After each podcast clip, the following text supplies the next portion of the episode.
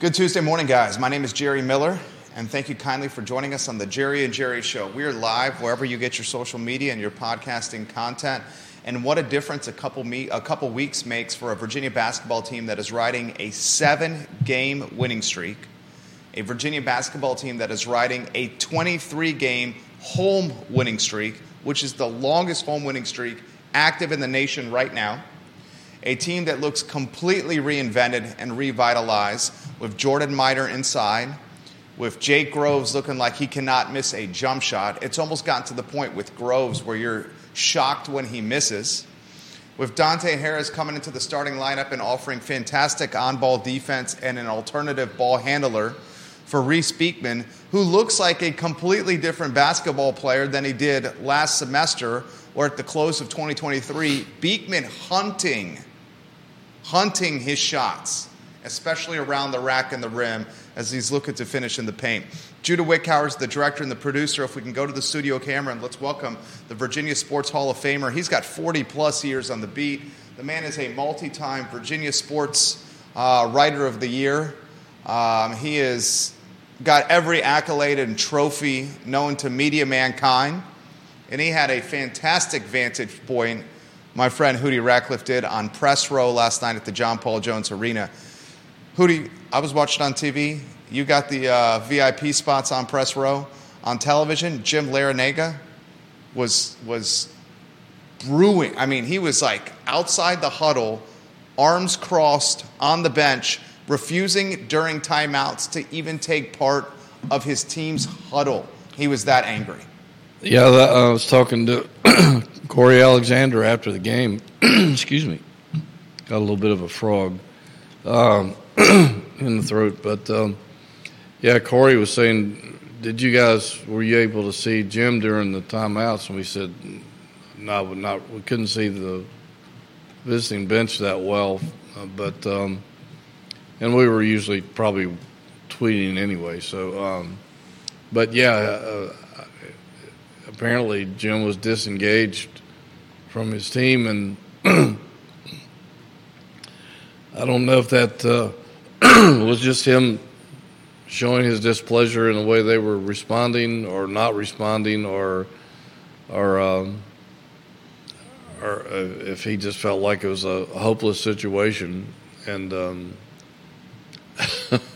I, that's a very atypical of Jim Larrañaga, who's normally is affable, active, and affable, and, yeah. and uh, is engaged as, as any coach in the country. Um, Renee Pettiford, we'll get to your comments here in a matter of moments. We love Renee Pettiford watching the program. We have fans with uh, in Lynchburg and in Richmond and Virginia Beach with questions right now. We'll welcome Northern Virginia to the show, folks in Tennessee and in Georgia on the broadcast. You, the viewer and listener, can ask Hootie Ratcliffe questions about this basketball team live on the show. Just put them in the comment section, and I will relay them live on air. Hello to Bill McChesney in Charlottesville. Hootie, we'll get to you. Um, I want to highlight the positives first. Everything was clicking last night. Where do you want to start with what you saw? Uh, defense. Uh, I know it. People get tired of, of hearing about it, but that, that's uh, it. All starts with defense, and um, we've seen incredible defensive performances from Tony Bennett teams over the past 15 years, but I mean, it was so dominant last night. He he was asked after the game that if he could rate that performance compared to others in his career, and that's a, a tough thing to ask a coach, particularly after a game, because they'd have to stop and think about it, and and they don't do that. They don't have time to stop and think about it, but he said, you know, when I'm long gone, I'll, I'll look back and try to try to rate these things. But you could tell he was euphoric about how they performed last night. I mean, Miami, for goodness sake, was averaging 80 points a game. They didn't get half of that last night. They had 38 points. It's the lowest amount of points by a Miami team since before Jim Larrañaga was even born and Lynn Jim Larrañaga is 74 years old. He's not a young man. um, they had several guys uh, Wooga Poplar uh, had been tearing it up. Matthew Cleveland had been really good. Uh, Omier had been terrific. Uh, Nigel Pack had been terrific. Pack, uh, as Jonathan Cotton said last night, uh, signed an $800,000 NIL with uh, Miami last year with uh, Smart Wallet or some company whose stock has uh, apparently gone out the window, but um, which makes you wonder what's going to happen to some of those NIL packages. But uh, Pack was 0 for 8, 0 for 5 from the three point line, scored uh, two points both at the free throw line. Um, Miami shot 28.6% from the game. This is a team that scored 56 in the second half two days prior against Virginia Tech. they made 14 of 49 shots. They made two of 20 three point attempts. They turned it over 11 times. Um, they were just completely disjointed and, and taken completely out of their game by an incredible, ferocious Virginia defense. Uh, comments coming in fast and furious right now. We'll get to Renee's comments. We'll get to Thomas's comments. We'll get to Carter's comments, Jennifer's comments, Jackson's comments on the program. We'll get to Hootie's Twitter feed with the old ball coach and the 757 giving CTB some props for coaching them up right now. Let us know if you have props or comments or questions for Hootie. Put them in the feed. We'll relay them live on air. Let's get to this one on Reece Beekman. Uh, this is a fantastic one from Carter. Beekman looks like a completely different player. Please highlight what is doing well, what Reece is doing well, and why he looks different from just a month ago. It's a great um, question. Yeah, I, I, think it's just his natural progression. I think um, we talked to him in the back in October about what, how you know what what to expect from him. And, and you know, he talked a lot about going to the combine and working out for pro teams and, and all that stuff and talking to scouts and GMs and coaches. And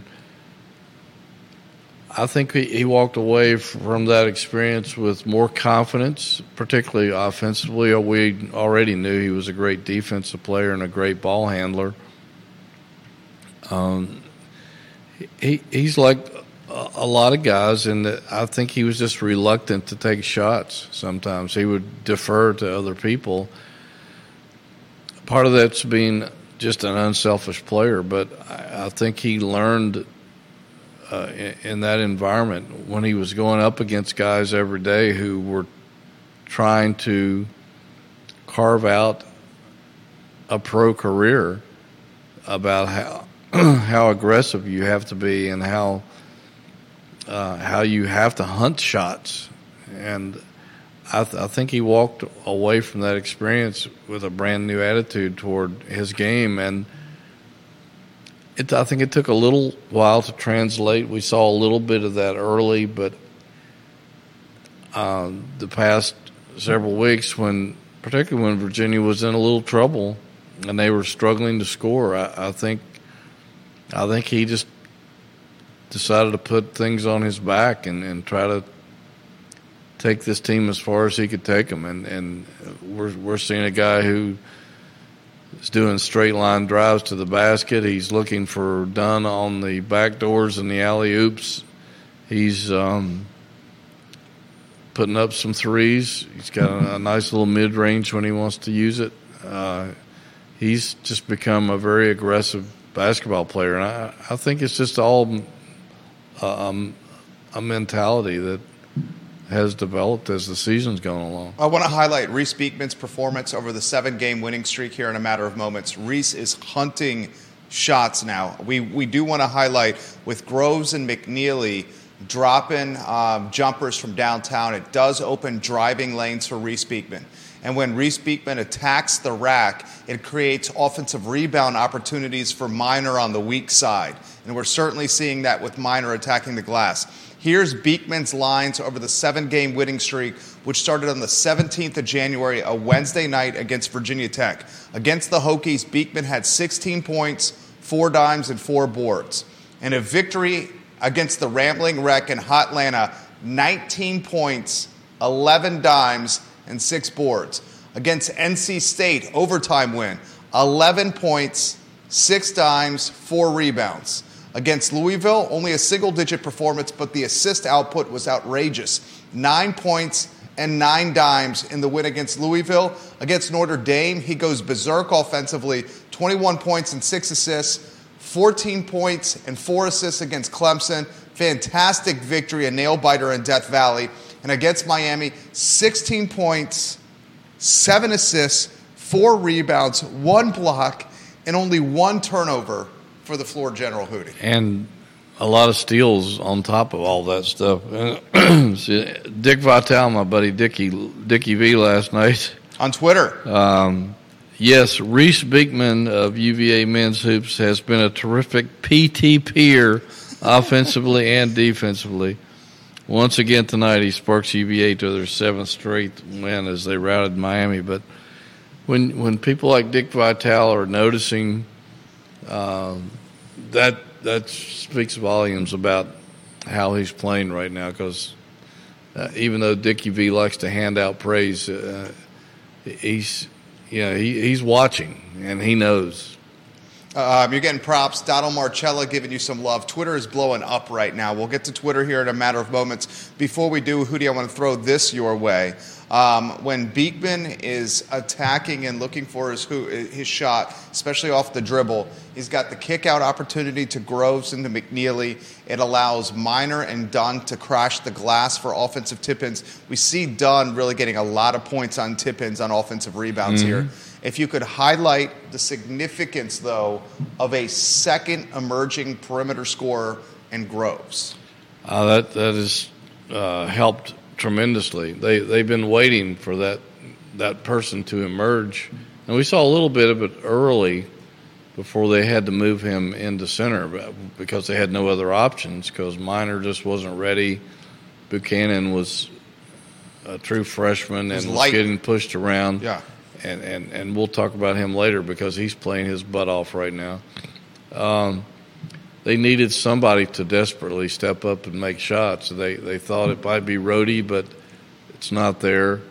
Um, Groves, when he was at Oklahoma last season, uh, there were times where he was almost unstoppable. He went into uh, one scoring slump late in the season, but he's the kind of guy that uh, when Carolina uh, two years ago was so good, and they had the kid also from Oklahoma, um, whose name I can't think of at the moment, but he was lighting it up from three, and um, he, he's doing the same thing for Virginia, and that's taking some pressure off McNeely, who people, um, as great a season as he was having and still having, people were ganging up on him, running him off the line, and which has made him a better player. Uh, any great three point shooter will tell you uh, that, that they have developed the ability to draw that attention to the line and pump fake or make a, a move and, and get a closer in shot. And he, he made, I think, four I think four shots from the two point range last night. But it, it takes. Uh, it takes tremendous pressure off McNeely to have another guy who can light it up, and it, it make it stretches the floor. It makes the defense choose their poison, and uh, if they're busy worrying about those two guys, then that opens up driving lanes for the other guys and opens up that back door for Dunn to do his work. Jake Groves, last four games, Listen to these stat lines. Unbelievable numbers. Nine points against Louisville, whereas three or four from downtown, 75% from bonus sphere. 18 points against Notre Dame, six of eight from downtown. 17 against Clemson, three of four from downtown. 12 against Miami, two of four from downtown. He is scintillating from Bonus Sphere, to use a phrase that I've seen Hootie use in print in his award winning columns many, many, many times. Compliments McNeely so well, takes the pressure off of McNeely a little bit. Defenses have, be, have to be mindful of Groves and McNeely as, a, as opposed to running doubles at McNeely and making him shoot deeper and deeper from the logo. Yeah, absolutely. And um, it just elevates everybody's offense on the entire team and makes Virginia so difficult to guard. You could see the frustration from Miami last night. They they had no answers. Um, every time they thought they had somebody shut down, somebody else would, would open up. And I mean, Reece Beekman was six of eleven last night. Um, and, and Virginia only made it. The, the impressive thing is, prior to the Clemson game Saturday down in in uh, Littlejohn, Virginia was I think nine and one or maybe better when they had made. Um, uh, I can't remember the number of three pointers now. It was like nine, maybe they were twelve and one or something uh, when making X amount of three pointers, but uh, the and and only four and five when they didn't. But uh, they didn't make that many three pointers against Clemson. They only made five last night, and they won both games. Um, which means that some of the other parts of the offense are coming alive and and making them more difficult to beat. So, um, you know, again, it's it's like some of the Virginia teams in the past, you have to choose your poison, pick your poison. Do you, do you want them to kill you with the three pointer, or do you want to guard the perimeter and let the inside inside guys kill you? Last night, Virginia outscored Miami thirty-two to eighteen in the paint, and um, I mean, what are you going to do? What are you going to do? Nancy Farrell Jackson, or Nancy Farrell Johnson, welcome to the program. Donnell Spinner in Lexington, thank you kindly for joining us. Kevin Yancey in Waynesboro, thank you kindly for joining us. We're going to get to a uh, question from Virginia Beach here uh, for Hootie Ratcliffe. The team still concerns me with what they do at the free throw line, shooting less than 65% at the stripe. We've seen misses become an issue. We saw it against Clemson. How can a team with such great shooters struggle so much from the free throw line?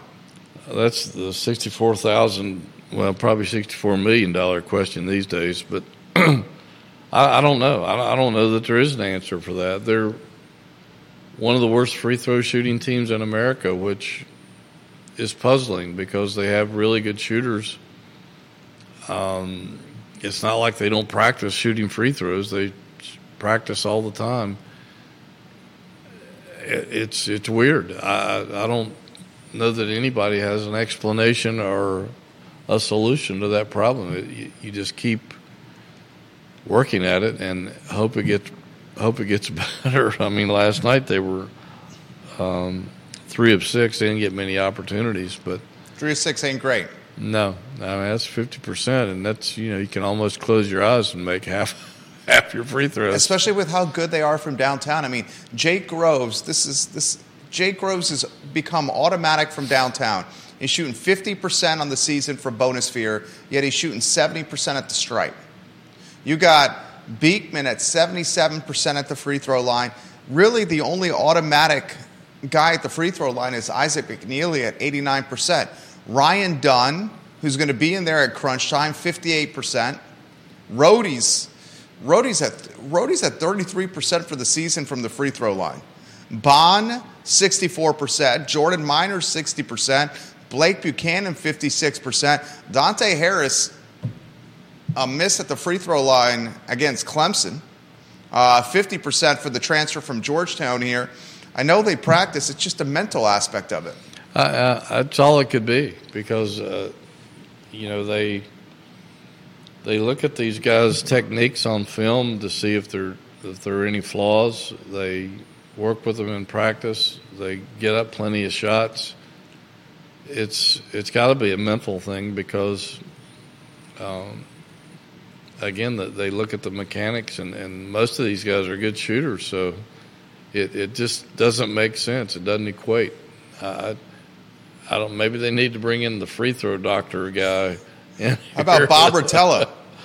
maybe Bob Rotella has an answer. He uh, he worked uh, he worked with Jim Larrañaga's uh, when Jim was a assistant coach here with Terry Holland back in in '84 when they went to the Final Four, and uh, they he worked with that team a lot on uh, particularly Olden Polynice at the free throw line, who was uh, just a horrible free throw shooter at the time, and uh, and helped. So yeah, maybe maybe Dr. Bob is the is the answer. Uh, Bob Rotella, for those that don't know, is a sports psychologist he does specialize in golf, but he has crossed many sports lines. Uh, he lives in the Keswick area and the Glenmore neighborhood, plays a couple rounds of golf almost every day, then finishes it with a soda pop or two in the clubhouse. Chad Wood, watching the program right now, he says, So I guess the game has not passed Tony Bennett, like Twitter said three weeks ago. Hmm, if only they had a coach that could shoot. That's a little zing right there at their free throw struggles. Judah, if you could put on screen this lower third, um, so folks know we're talking Tony Bennett right now. Is this Tony Bennett's best coaching coaching year in CVille? And coaching, coaching ing, if you could. That's a question for the Virginia Sports Hall of Famer. I, I mentioned it a couple of times over the last uh, week or two that that if he can turn this, and, and even beyond that, when they started to make some improvements, I, I said if if he can turn this team around and get them into the NCAA tournament, this this might be his best coaching job ever. Which it, so you're taking an ever. I, I initially said in since he's gotten to Charlottesville, you go ever. It, it, very well could be because, I mean, it's it's easy to, well, not easy, but it, it's it's a lot easier to coach a team when you've got all the answers, you've got all the talent, um, things are going your way. But when the when the sky's falling and people have lost faith in you, even some of your most your some of the staunchest or allegedly staunchest fans, um, questioning if your style works anymore and uh, various aspects of, of his basketball knowledge, and you have guys who are new, and you're trying to weave, blend that talent with with what little guys you have returning, and eh, at first, you know, it's just taking longer to come around than maybe you anticipated. Um, that's hard. Yeah, they had three players, and Hootie's highlighted this from the beginning of the Jerry yeah. and Jerry show. Three players this season return with any minutes of significance. Yeah. Dunn, McNeely, and Beekman, three players. We're not going to include Murray in that group. Murray did not get quality time last year. Is he playing well this year? Absolutely. He had yeah. a brand new basketball team. Yeah, and uh, from all corners of the country, that you know, you, a couple, couple freshmen, a couple red shirts, uh, four transfers. Um, who didn't know each other, didn't know the pack line, didn't know the system, had never been to Charlottesville. Uh, these guys have got to come in together and, and not only bond as players, but as as just teammates. I'll, t- I'll take it a step further for you. Is Tony Bennett the ACC Coach of the Year at this point of the season? Wow, uh, he should be. I mean, because UNC came back with a loaded basketball team. Oh yeah, uh, and they they, I mean they had they had some issues in rebuilding their roster too, but they're able to do it a little easier than Virginia is because of their blue blood reputation in terms of attracting talent. But uh, you know, and having Bacot and Davis er, back in, in bad.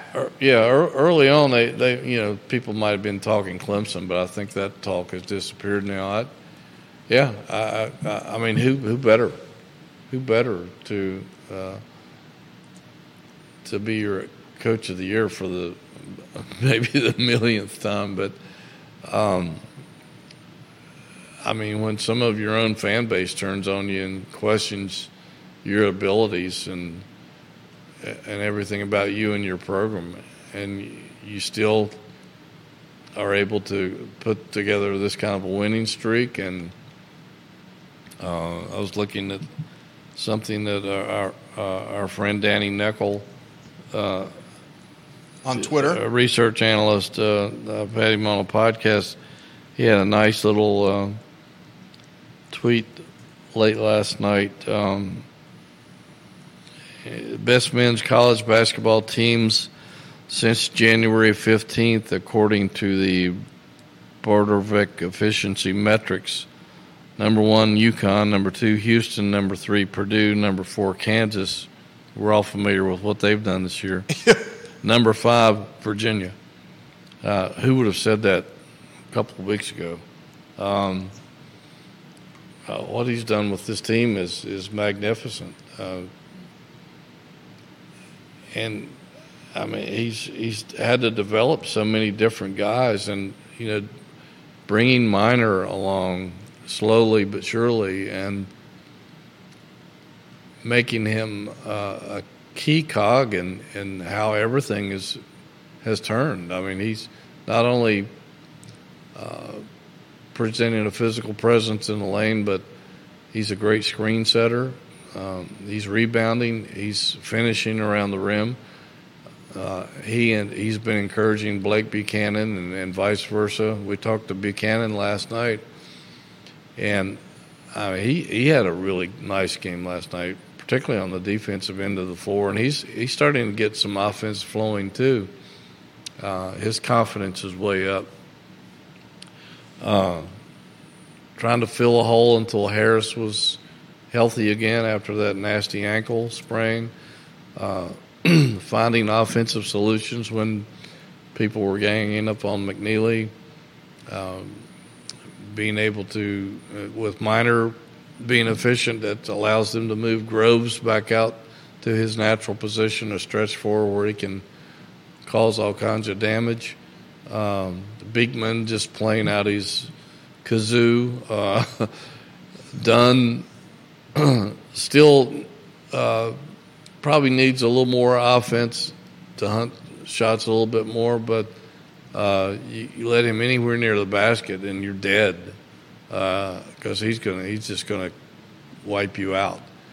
Um, Rohde's still uh, searching, but um, and Taine Murray has has uh, been a, a, nice contributor too. A lot of people didn't think that he would be a factor at all this year, but he's he's coming in and giving them some depth and some minutes and and some scoring when they need it. Not only scoring from downtown for for Taine he's showing signs he can put it on the deck and get to the rack. Yeah. And he makes heady plays. He takes care of the basketball. He's not the most athletic guy out there, but he comes in and provides solid minutes. You mentioned Jordan Minor.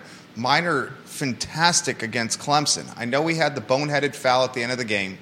That yeah, I'm sure he regrets. That. He had regrets. You should see. Uh, we both. I saw his face on television. The man was crushed by that foul. Could have been very costly.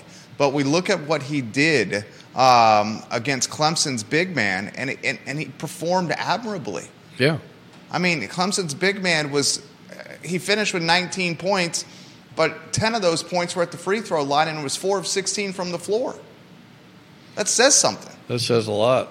And um, uh, you, you got to love it for Minor. He's a, he's a great kid with an incredible personality and great confidence throughout all of his struggles. And uh, you pull for guys like that who people have kind of written off, and and you know here he here he comes, and he, he could be the MVP of the whole team if if if you stop and think about it. Because if he doesn't emerge, do things change?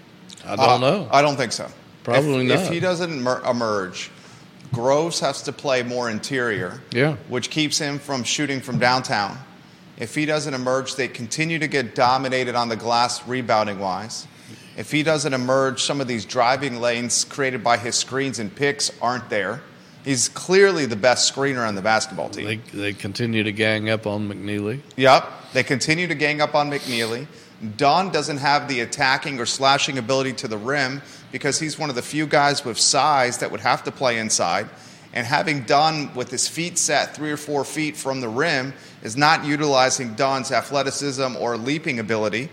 Um, great point by you on Minor Hootie. Yeah, I mean, and, and that just came out of nowhere. But uh, you, you, stop and think about it. I mean, if, if, he doesn't emerge, this this team doesn't emerge. So, and, and where would we be if if that were the case? Uh, a lot of these people would be uh, claiming they were right all along. Um, this is a great question. Let's highlight some of the viewers and listeners first.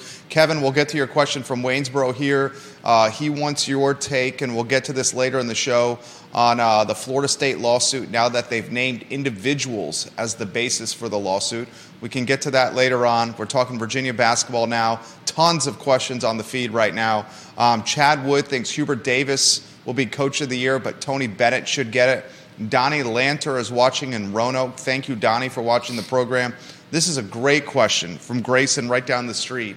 Can Hootie make an argument that Reece Beekman could be the defensive player of the year and the ACC player of the year? And he adds, if memory serves correct, was it Malcolm Brogdon both? Yes, he was, uh, and that's a, a, rare double, but um, it's it's possible. It's really tough for a Virginia player to win that honor. Maybe not quite as much now because the the way they vote for those things now is not as open as it used to be. It used to be um, by the entire body of the uh, Atlantic Coast Sports Media Association, which the majority of which were located in the state of North Carolina. But uh, now they have committees of, of, people to try to make it a more equal voting uh, process, and so um, it's a, it's a little easier to to carry that off than it used to be.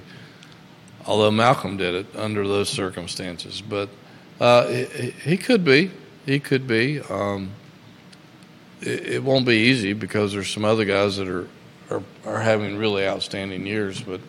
Uh, I don't think there's any question that he's defensive player of the year again. Uh, Unless, do you think Ryan? Dunn, I think Beekman's the defensive player of the year, slam dunk. For the sake yeah. of a talk show, does Ryan Dunn split the vote, which could keep Beekman from getting it? Yeah, he will split some of the vote, uh, no question about it.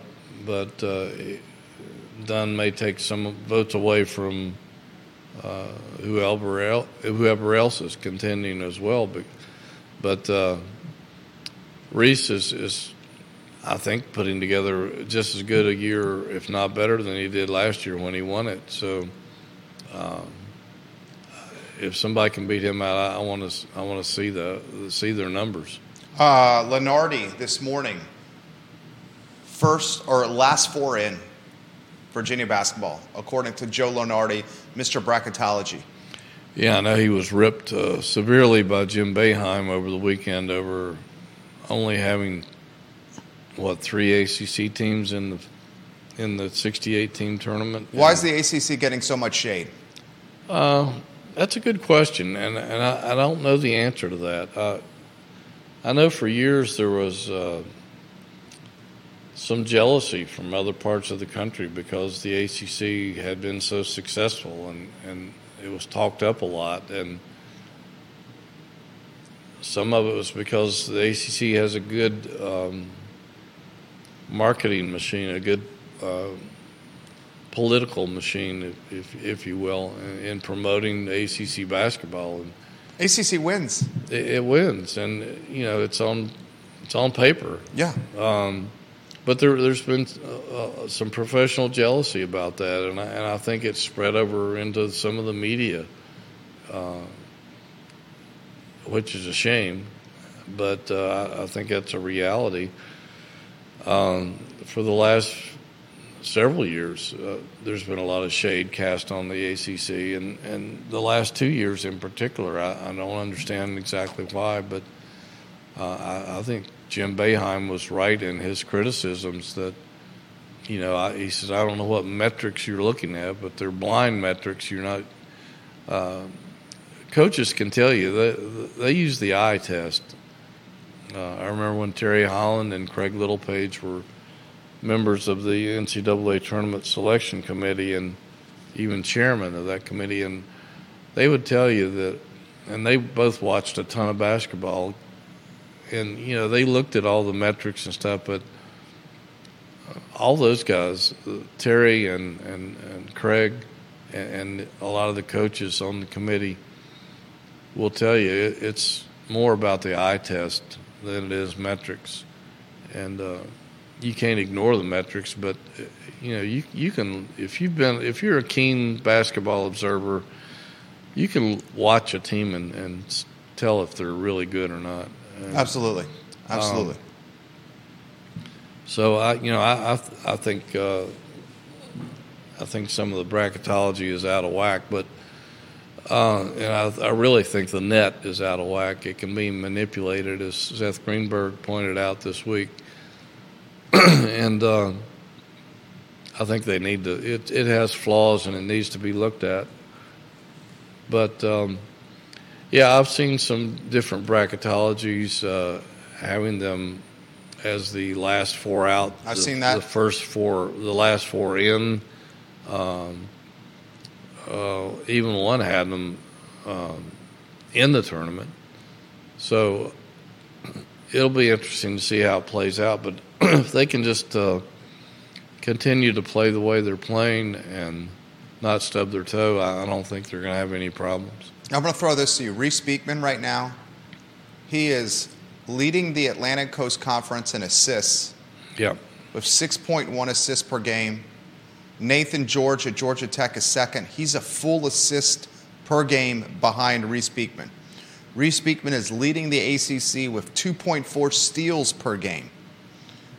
Uh, Judah Mintz, not Judah Wickower, Mr. Consistency, but Judah Mintz from Syracuse, I'm sure your jumper is just as wet as Judah Mintz from Syracuse, Judah.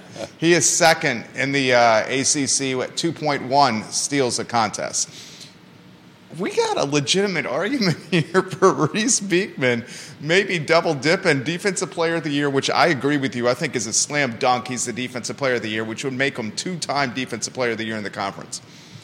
RJ Davis is very compelling at UNC. He is. He's the he's the guy that's uh, running that train down there. 21 points plus a game. Reece is at 13 6.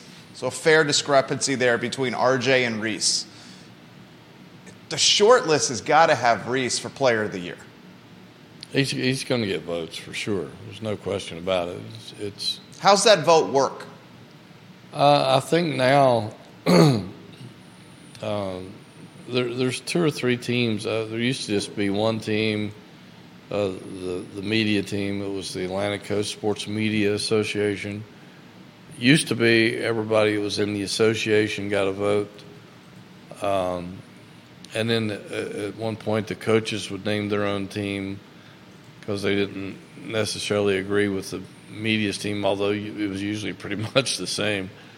Uh, and the AP would do their own team. Now, I, I'm not sure how many teams there are now, but I think the way the media association does it now is they pick a couple of of voters uh, from each state rather than let the mass amount of people do the voting. They'll, they'll pick some people that they uh, have confidence in and, and not regional bias and people who know college basketball to uh, do the voting. So uh, I think in that in that aspect, it's a, it's a little more fair because you don't get the regional bias that you used to get. Uh, Liza the dog loves what Hootie is saying right now. The I Love CVille mascot is making some noise off the studio right now. Hootie loves dogs dearly, and every single morning that he comes to the Jerry and Jerry show, he slips her a little piece of bacon. And bacon seemed to be a theme last night at the John Paul Jones Arena. Yeah, that one guy made everybody's night. Uh, one of the Florida, uh, Miami players, I can't remember what, what his name was, but uh, that was by far the loudest I've heard JPJ in a long time. Was when he uh, was a had missed the first free throw and people were smelling that bacon cooking and the, it, the place went bananas and he uh, he made everybody's night by missing the second shot. Uh, this is a great question uh, that's come in the feed for you. Spencer watching the program. He is watching in Western North Carolina. Um, and he says, Is there a scenario where Virginia finishes second in the ACC regular season and does not make the NCAA tournament?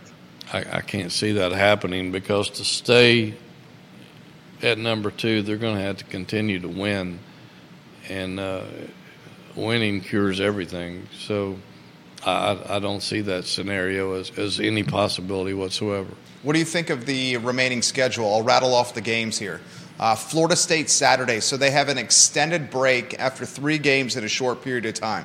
Florida State in Tallahassee Saturday, unfortunately on the CW network, my least favorite of any of the networks. Then they Pittsburgh uh, Tuesday, John Paul Jones Arena. Wake Forest, John Paul Jones Arena, where they've got 23 straight wins. Virginia Tech in Blacksburg. Hokies are a pretty good basketball team when they Yes, show up, They are. especially at home. North Carolina in Charlottesville, Boston College, Chestnut Hill, Duke and Durham, Georgia Tech to close the season on March 9th before the uh, ACC tournament in Washington, D.C. And John Scott Ratcliffe just got his press credentials approved for the ACC tournament. Props to Scott right there, who's going to go watch He's a happy guy. maybe my favorite tournament of any in all of sports, the ACC tournament. And I love the NCAA tournament. I'm just partial to the Atlantic Coast Conference. Well, it's part of your blood. It's You in my blood. You grew up with it. I did. Uh, as I used to take off. Uh, my my dad was a uh, my dad's a UVA graduate, and uh, Hootie, you'll appreciate this. Um, so tough on my brother and I when it came to school, but we were allowed to take off from school for that first uh, first day of the ACC the tournament. four games the Yeah. first day. Yeah. Yeah, Yeah, it's it's amazing that uh, I know when my kids were in school, a lot of times the teachers would roll out the TV, TV, and yeah. they'd uh, they would spend the entire day watching the, the ACC tournament. Um, it, it's it's ingrained in all of us. Um, certainly, I was back when I grew up with a black and white TV and. Um, the ACC tournament was the first. They were the first conference to put the tournament on television. C.D. Chesley was uh, way ahead of his time, and uh, uh, Skeeter Francis was the PR machine that that got the ACC going nationally. But uh, that the, the the ACC network's uh, series on the ACC tournament was one of the best things I've ever seen in my life. If you haven't seen that, I highly encourage you. I'm sure they'll bring it back um, near tournament time, and uh, it's some fascinating stuff. Even though I grew up uh, watching ACC basketball all my life and covered it for a major part of my life, and got to know so many people. There, there was stuff in that documentary that that I learned that I didn't know, and uh, it's just in fascinating stuff. But um, what do you think of their season? The rest of the schedule to close the year. yeah, um, oh yeah, I forgot where we were going with that, but um, it, it's it's a challenging schedule still. Um, I think the Wake Forest game here is going to be huge. Um, they need to avenge that loss in Winston Salem. Um, Pitt is sneaky good. You can't take them for granted. Uh, I was talking to Cory Alexander last night on the way out of the arena, and he he thinks that as good as Tech is and as tough a place as Cassell Coliseum is to play, that if this Virginia team goes in there, that this Virginia team can win. If the former Virginia team Oh, they get blown out. they'll get their doors blown off. Yeah. So I, I think as long as they can continue on this path, they'll have a chance to steal one down there, uh, and it won't be easy. Um, you know, Carolina, as good as they are, they got to come here, and and this is no easy place to play, and especially if Virginia's playing well. So uh, you can't you can't count that as an automatic L. Uh, I, think they could win that. They could win that game. Uh, going to Cameron is not going to be easy because uh, yeah, I don't think this Duke team is as good as some of, of their recent teams, but it's it's at Cameron and it's a tough place to play. Kyle Miller watching the program, the star of the Kyle Miller Show, Thursdays at 2:15 p.m. on this network. Olivia Branch is watching at Keswick Hall. We call her the Queen of Keswick. Yes, that's that's exactly right. She is fantastic. She says, I used to go to the tournament every single year, Hootie. Yeah. Hashtag the good old days. Saw her there often. She said, Olivia Branch, she's always styling and profiling. Yes. Olivia Branch, watching the program, we love you. Uh, questions are coming in fast and furious here. How many teams make the NCAA tournament, Hootie? I think five. Uh, Wow. At, at this point, um, So you say UVA, Duke, UNC, slam dunks? yes, You say those three are slam dunks. I think so. Okay. And then the remaining two, I'll call up the standings here, Hootie. You got the Wolfpack at 15 and 7, 7 and 4 in conference play right now. The Seminoles 12 and 9, 6 and 4 in conference play. 14 and 7 Wake Forest, 6 and 4 in conference play the Demon Deacons. Would you say the remaining two from that threesome? Uh, probably, and, and you still can't count Clemson out either because they have a high uh, Net. net ranking, and That net ranking is so befuddling. it truly is. I I can't grasp the the why they put so much trust in, in that system. I, it just again it has too many flaws for me, but. I think a couple of these teams are going to emerge as we go down the stretch, and I, I think it'll be a no-brainer to have uh, five teams in. That'd be fantastic. Five teams dancing in March. Um, this question's come in for Hootie Ratcliffe. What was the best um, ACC tournament he has ever covered and why? Roger Voisinay, Mr. Virginia Hockey, Mr. Solar, Mr. Real Estate, watching the program. Mr. Woolen Mills, Roger Voisinay. The best best tournament you've ever covered and why? That's a tough Wow. question. Yeah, because there's been so many. I've been covering them since night. I haven't missed one since 1974. Wow. Uh, I think I You haven't missed an NCAA tournament since 1974? No, ACC tournament. since 74? Yeah. Hootie, I got to bust out the calculator That that was my here. first tournament. Um, 50 straight years? yeah, You're coming up on your 50th straight ACC tournament? yeah, That's amazing. yeah. That was my first Final Four as well. That's a milestone. NC State. Uh, yeah, I didn't even think about that. Uh, I didn't realize it was that long, but You got to get some props at this tournament. Does do the media folks know? The ACC Uh, front office know? I don't know. I'm not sure. I, I don't know. I, I think it's the longest streak out there, but um, but anyways, um, It's amazing. uh, that first one was uh, incredible because of the NC State Maryland uh, rivalry. So some people say that was the greatest ACC game in history when NC State and Maryland played for that championship. Um, uh, incredible game. Lefties uh, was trying everything in the world to, to beat NC State and David Thompson, and just couldn't do it. And um, and uh, so that was inc- that was one of the most incredible tournaments. Uh, Seventy six with Virginia pulling off the three upsets in three days. Um, some of the the Ralph tournaments um, uh, with this the uh, stare down between Virginia and North Carolina with all those great players just standing there uh, staring at each other uh, for most of the game because Dean Smith was in the four corners and Terry Holland was would be damned to come out of the zone and play one on one against or man to man against that uh, Carolina team with uh, some of those great players that they had at the time.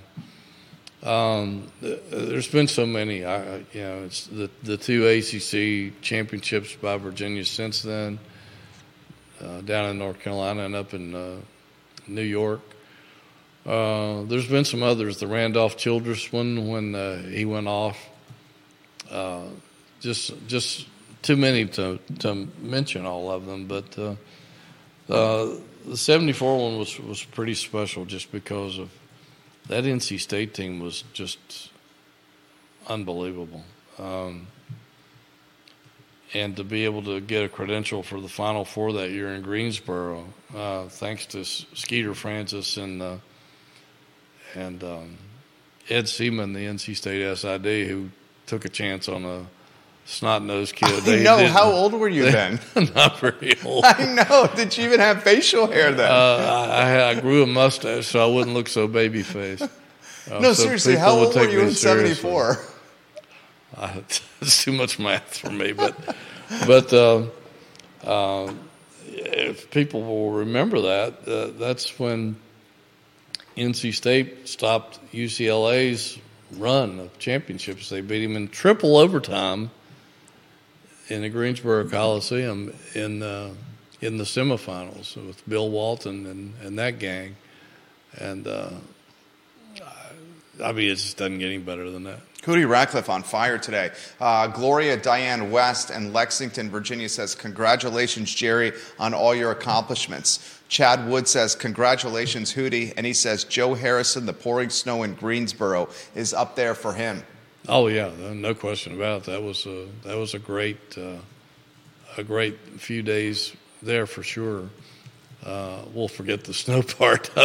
no, I think I almost got stranded down there, but uh, yeah, that was a that was a great memory as well. Fifty straight ACC tournaments for Hootie Ratcliffe. That is a milestone, ladies and gentlemen. And we just came up with this on the fly over the sake over, over did, the course of even, conversation. I didn't even think I didn't even think about that. That is absolutely amazing. Uh, the comments are coming in fast and furious here. Jennifer giving you props in Richmond. Congratulations on 50 straight years. Wow, that's all I got to say on that one. Uh, this question's come in. What's it going to take for Virginia to potentially challenge UNC? That's a hell of a question. UNC is loaded. They are loaded. Um, it, it, won't be easy, but uh, the, the, you know, again, JPJ is a tough place to play, and we've seen a lot of good Carolina teams, probably better than Virginia, come in here and lose. Um, it's it's Virginia just has to be Virginia. They have to play Virginia basketball. They have to play great defense. Uh, I'm sure Tony and his staff are going to be dissecting film on Carolina and trying to find any kind of vulnerabilities they can, what they can take advantage of, what strengths they can take away, which is very important. And um, with some really good on ball defenders, you might see that them putting a little pressure on on uh, on Davis out there. He, he might not have the kind of game that he's accustomed to having. He is awfully hard to stop. Oh my gosh, he's incredible. Um, I think one of the keys will be if if Minor and and Buchanan can handle Bacot down low because we've seen Bacot at his best and his worst against Virginia. Um, there's been times where he has dominated the paint and Virginia had no answer, and there's been times where they completely shut him down. What so. do you think of Bacot's statement on uh, the ACC uh, talk show that the Atlantic Coast Conference runs through him? Did you see that statement? Uh, I, I heard about it. Um, I was a little surprised for him to make a comment like that because it's great to have that kind of confidence in yourself. Um, we'll see we'll see. Time will tell. Time will absolutely tell. He makes the point that remember, North Carolina hits the John Paul Jones Arena, maybe the toughest place to play in the country right now. And I know there's more challenging places, perhaps from a audio or noise level. Yeah. Than the John Paul Jones Arena, but the Hoos right now have the nation's longest home winning streak at 23 games. And the last time I checked, winning is how you gauge in sports. Comments are coming in fast and furious. This is a really good one for you from Thomas. Please help us understand how the top 25 polls work and how Virginia is still in receiving votes in both. Well, um, the the two polls. One is uh, right media poll, which they have. Um, I think there's two voters from each state. I believe that uh, the AP whoever the AP writer I, I, think is in each state tries to find two people to vote, um, and they vote every every weekend. Um, I um, I think it's harder to find good voters now because uh, of a couple of reasons. Um, a few years ago, when uh, sports journalism got caught up in a, a big ethics campaign. Some of the people felt like it wasn't proper for them to vote in polls.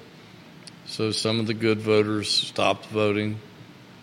Um, also, when the AP poll became more transparent and they published the writers' votes, uh, that discouraged some guys from wanting to continue to vote because it wasn't worth the trouble to vote uh, West Virginia 24th when their fans thought they should be in 12th, and you would get your Hate inbox uh, bombarded with vile comments.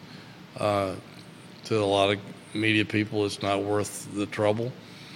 So um, I'm not saying people aren't qualified to vote, but I, I don't think you have the pool of experienced voters that you that you used to have. And so I think that's probably affected some of those polls. Uh, the coaches poll, um, I don't know what it's like today, but I know back in the day, uh, a lot of the coaches would turn that vote over to their sports information director to do the voting for them. They just didn't want to be bothered with it. I, I know some coaches did take it seriously and voted themselves. Uh, I don't know what it's like today, but that, that's the difference in the two polls. Um, Virginian receiving votes in both uh, polls, ladies and gentlemen, a little bit higher in the um, in the AP poll. Um, actually, let's see. St. Mary's is 26, TCU 27, Indiana State 28, Boise State 29, Colorado State 30, Virginia 31 in the AP poll right now. St. Mary's 26 in the coaches poll, Indiana State 27, 28 TCU, 29 Colorado State, 30 Virginia in the coaches poll. So basically in the same position here. Um, this question's come in. It's outside in the ACC type of question.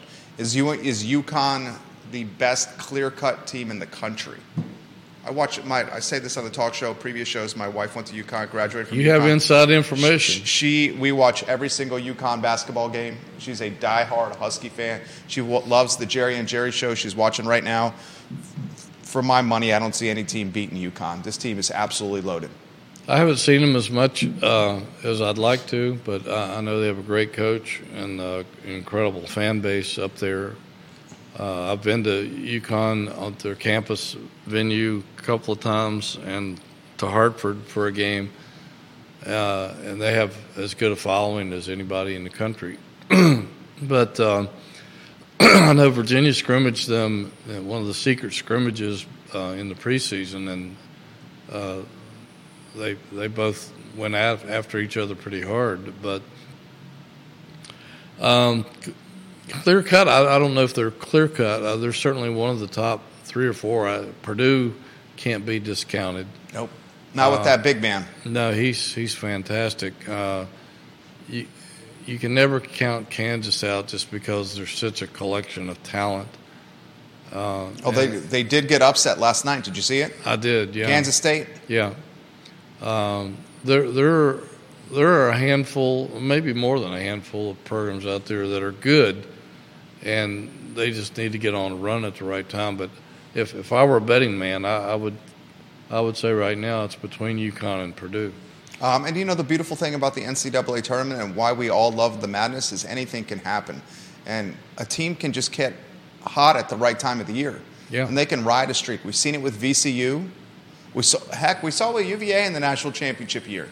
Yeah. UVA they had a lot of bounces. I'm not. I'm, I'm a, I bleed orange and blue. Anyone who watched that run to the 2019 title knows that Virginia got bounces go their way. George Mason, Yep, that's another one. is that Jim Larranaga's team? Yeah. Uh, after 1984, I, I believe in any kind of miracle in basketball because that Virginia team, uh, the year after Ralph, nobody thought was going to be any good. They had to bring in Rotella because the players were convinced that they were not going to be any good because media and, and everybody else said, without Ralph, this team's nothing. And they didn't play well. They they finished with a like 17, 18 wins, lost in the first round of the ACC tournament to Wake Forest. Um, they didn't think I, I guess they thought they were going to go to the NIT. Somehow they made the NCAA tournament field and ended up in the Final Four and, and could have won it all. They could have won it all um, without Ralph Sampson. And uh, after witnessing the intricacies of that from day one all the way through to the end, uh, you can't convince me that nothing is impossible in sports. Uh, Philip Dow, watching in Scottsville, Virginia. Philip, he says polls don't mean a thing. I understand why coaches ignore them. He's uh, right. He's 100% right, especially at this time of year. It's about catching fire at the right time and, and, and seeing if you can ride that streak into victory lane. And we're seeing that uh, with Virginia riding a seven game winning streak. It's a good question for you right here. Uh, how does Virginia improve upon what they've done over the last seven games? If you see a problem, what is it? Uh, well, the free throw shooting. Uh, if you can continue, if you continue to shoot free throws like that, it's probably going to bite you at some point. They better hope it's not the postseason. Should they be fortunate enough to get there, which they should, um, or it could prevent you from getting to the postseason if you end up in two or three tight games and fell at the free throw line. It, it could bite you hard. Uh, that's the flaw right now. Um, Sixty-five percent as a team from the strike. Yeah, it's just not good enough, and and um, there's going to be some close games. Believe me, uh, from here on out, people are fighting for their lives right now, and uh, every game is going to be uh, just a knockdown, drag out battle because uh, nobody's taking anything for granted at this point. And uh, I don't think they have to do anything else in terms of improving. I think they just have to keep doing what they're doing and uh, and not take a step back. Here's a follow up question on the UNC matchup. Does Minor go man to man, one on one against Bacot, or is Coach Bennett going to have to send a double? I think they'll have to double the post against him, uh, most likely. Uh, he's just too much of a hoss inside. Uh, even Minor, as physical as he is, he's not as big as Bacot. And um, I mean that that's one of the beauties of the pack line defense is you don't let a big man beat you, and rarely does does it allow that to happen because you double the post down inside when he gets the ball. But uh, uh, there may be times where Minor plays him mono a mono, but I think uh, for the most part he'll probably be doubled. Uh, this question's come in for Hootie Ratcliffe. Uh, Tony Bennett, you've mentioned, is on the short list for Coach of the Year this season. Who else could challenge Coach Bennett for that award? You got to go Hubert Davis, right? Yeah, Hubert has done a fantastic He's job dominating. down there. I mean, look, you know they were they were in dire straits last year. They didn't even make the NCAA tournament, and uh, they lost a lot of people through the transfer portal. He had to do some rebuilding of his roster as well. Uh, he's done a fantastic job, and um, I, I'd say right now unless somebody else gets hot, uh, it might be a two horse race. I mean, Steve Forbes, I think, is one of the more underrated coaches in the country down at Wake Forest.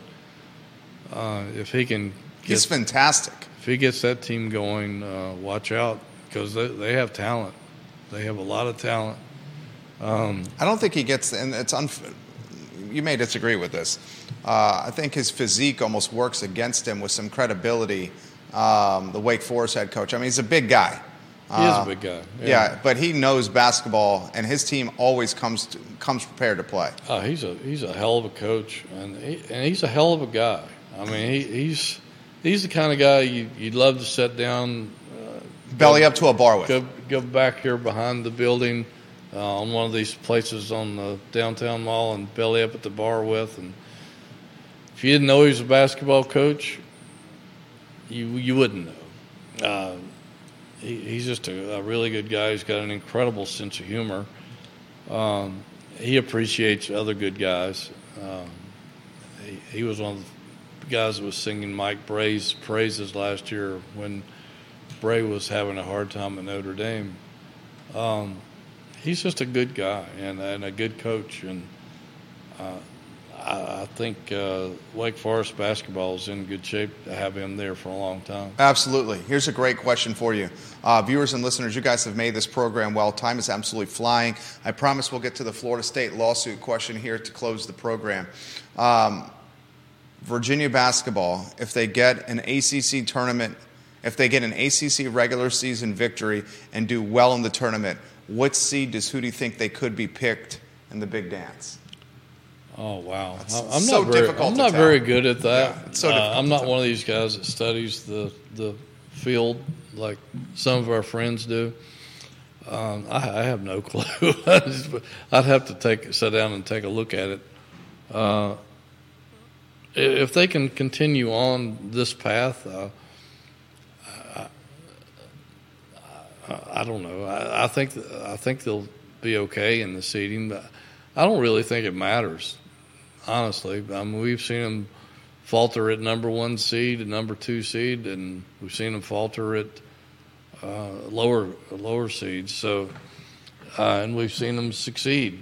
So I, I don't really think it matters where you're seated. I think it's just a matter of of how you're playing when you get into the tournament, and and, uh, if you're able to maintain that level of play, they they've been a disappointment since 2019 in the in, in the postseason, and uh, they need to do something about that. And this year would be a good place to start. Hootie Ratcliffe on fire today. Um, 11:26. Time flies when you're having fun. Florida State lawsuit.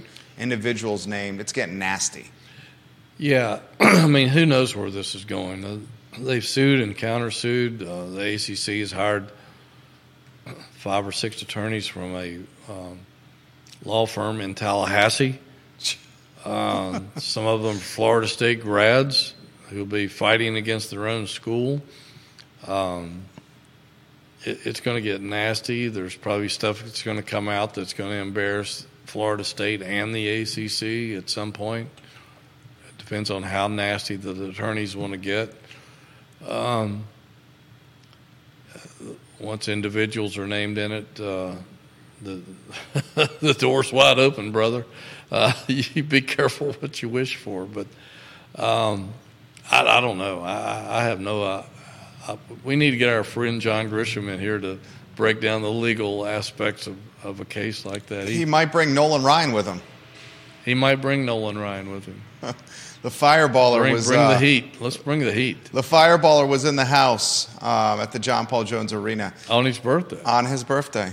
On his birthday. Last question here, and I should have asked this earlier. Um, multiple viewers and listeners are wondering if Larrañaga is if the time has passed him by after no. last night. I say no way, Jose. No, no yeah. way. Jim Jim Larrañaga is brilliant. Uh, and we're talking about one of the good guys in, in college athletics, and college athletics needs people like Jim Larrañaga. Um, he, he's he's just a wonderful person. Uh, he's not just a basketball coach, but he, he cares deeply about his players. They've had a, a tough season with injuries. His best player got hurt in the first few minutes of the game last night. Why the scouts were probably there to, Probably. Uh, that added to his frustration. I'm sure. I'm sure he was just embarrassed. I mean, he's had such a great history in this town, uh, dating back to his days on the Virginia staff, and he's brought some good teams in here and caused some heartbreak at JPJ for Virginia fans in in the past. Uh, I think almost every game Virginia and Miami have played uh, have been decided by 10 points or less. So I, I think he was probably just crushed last night that his team was getting manhandled and, and he, had, he didn't have any answers. And if he did, his team wasn't responding. I think he was just frustrated and embarrassed. Uh, no way the game has gone past this guy. He, he knows more basketball. He's forgotten more basketball than most people will ever know. He's um, he's, he's a brilliant coach, a good guy, and uh, uh, uh, you know if his team stays healthy, they'll be okay.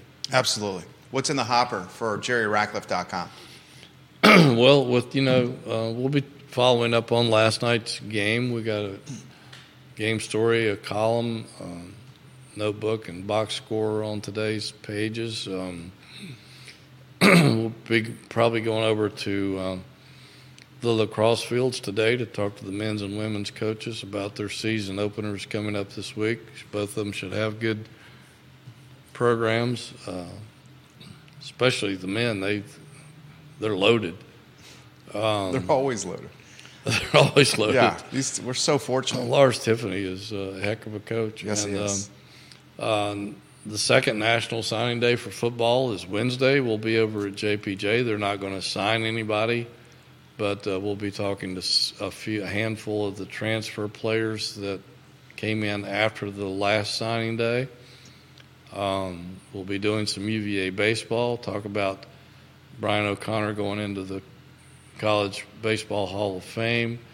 Uh, talked about uh, his team and what their expectations are, uh, while keeping a watchful eye on that Florida State game coming up. That's that's a game they really need to win. It's um, it, it, it, could have uh, an impact on on this team going forward. So we'll be loaded with uh, stuff this week for sure. JerryRatcliffe.com, the website, guys. JerryRatcliffe.com. We're on it every day because we're diehard Wahoo fans.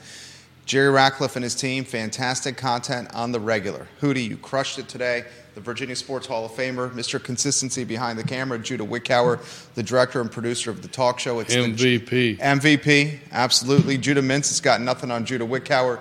This show airs anywhere you get your podcasting content or your social media content. Saturday, Florida State in Tallahassee. We'll cover it on the next edition of the Jerry and Jerry Show, Tuesdays, 10:15 a.m. Thank you kindly for joining us. So long, everybody.